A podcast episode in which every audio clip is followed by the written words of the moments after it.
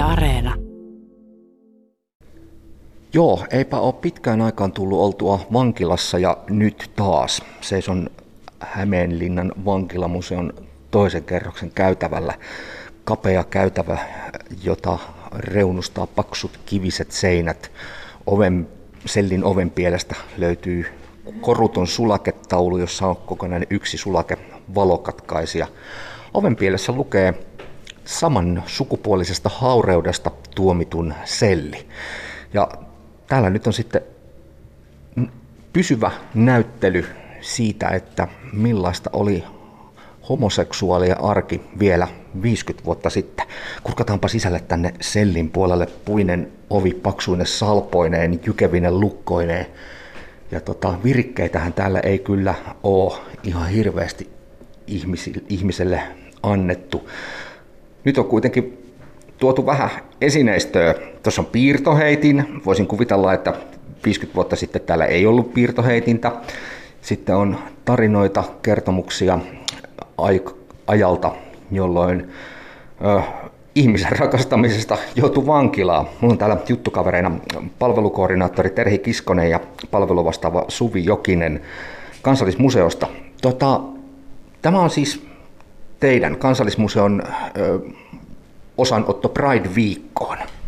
No kyllä, ja myös osanotto siihen, että, että homoseksuaalisuuden dekriminalisoinnista on 50 vuotta ja sillä tavalla halutaan nostaa esiin myös tämä osa historiaa täällä Suomessa.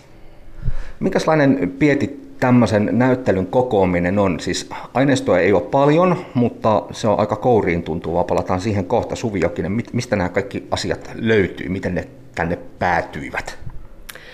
No sitä tietoahan ei ihan kauheasti ole, että, että sattuneesta syystä ehkä sitä omaa seksuaalisuuttaan ei ole haluttu ihan kauheasti tuolla historiallisesti tuoda, tuoda esiin, mutta tämä on sitten kansallismuseon museon tosiaan kokoama. Tässä on ollut mukana historian tutkija Sandra Haagman ja sitten Elisa, Elisa Sarko sitten kansallismuseon puolesta tätä sitten tekemässä. No katsotaan vähän sitten, mitä tämä pitää sisällään. Täällä on siis piirtoheitin kalvoja. Mitä niillä kerrotaan? Eli sieltä löytyy tarinaa ja historiaa siitä, että minkäla, mitä tämä, mikä tämä rikos on ollut ja minkä takia siitä on sitten tuomittu ja kuinka kauan tätä on tapahtunut ja Suvi sieltä voikin vähän tarkemmin kertoa.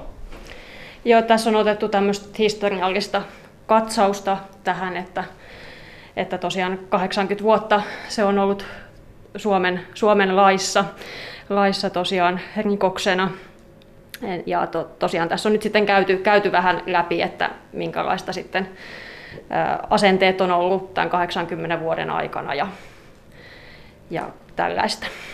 Tota, mä esitän tyhmiä kysymyksiä, se on minun työni. Tämä selli siis ei eroa millään tavalla tavallisesta sellistä. Eli siis siinä mielessä ihmisiä, joita on tuomittu samansukupuolisesta haureudesta, niin heitä ei ole mitenkään siinä mielessä eri, erityisesti eri tavalla kohdeltu kuin muitakaan vankeja? Se on, anteeksi, se on ollut rikos, rikosten joukossa ja siitä on saatu tuomio, että sinänsä sellit ovat olleet ihan samanlaisia ja tuomiokin on ollut samanlainen, mutta siitä en osaa sitten sanoa, että mikä se on se yksilön kohdalla ollut se tuomio täällä, tai sen aika täällä vankilassa, että miten se sitten on mahdollisesti eronnut muista vangeista ja Suvilla oli jotain sanottavaa. Mä voisin tuohon jatkaa, että tosiaan se maksimituomio oli kaksi vuotta. Siitä ei selvinnyt sakoilla, mutta ehdollinen tuomio oli myös mahdollinen. Ja tämä oli osittain siitä syystä, että tämän homoseksuaalisuuden pelättiin leviävän täällä vankilassa vankien keskuudessa. Otetaan hei yksi esine tuosta pöydältä, siihen voi varmaan ihan paljon käsin koskea. Tän, täällä on vuodelta äh, lunta taas 1934, 17. päivä tammikuuta päivätty kirje, käsin kirjoitettu kirje. Annapas Suvi näyte, mitä siinä lukee. Jos mä saan tästä selvää. Minua vastaan nostetussa luonnotonta sukupuolielämää koskevassa asiassa saan nöyrimmiten lausua seuraavaa. Kyseinen taipumus on minussa synnynnäinen, sielullinen ja tunneherkkyyden aikaansaama sairaus. Olen niin monta kertaa elämässäni koettanut sitä vastustaa kysymällä itseltäni, mistä tuo johtuu saamatta vastausta. Se syntyy niin voimakkaana, että usein kaikista ponnistuksistani huolimatta joudun alakynteen. Aika pysäyttävää tekstiä. Miten kun te olette tätä näyttelyä tänne pystyttänyt, niin onko teillä ollut tukka pystyssä? Siis tämä on todellakin niin kuin pysäyttävää ja koskettavaa.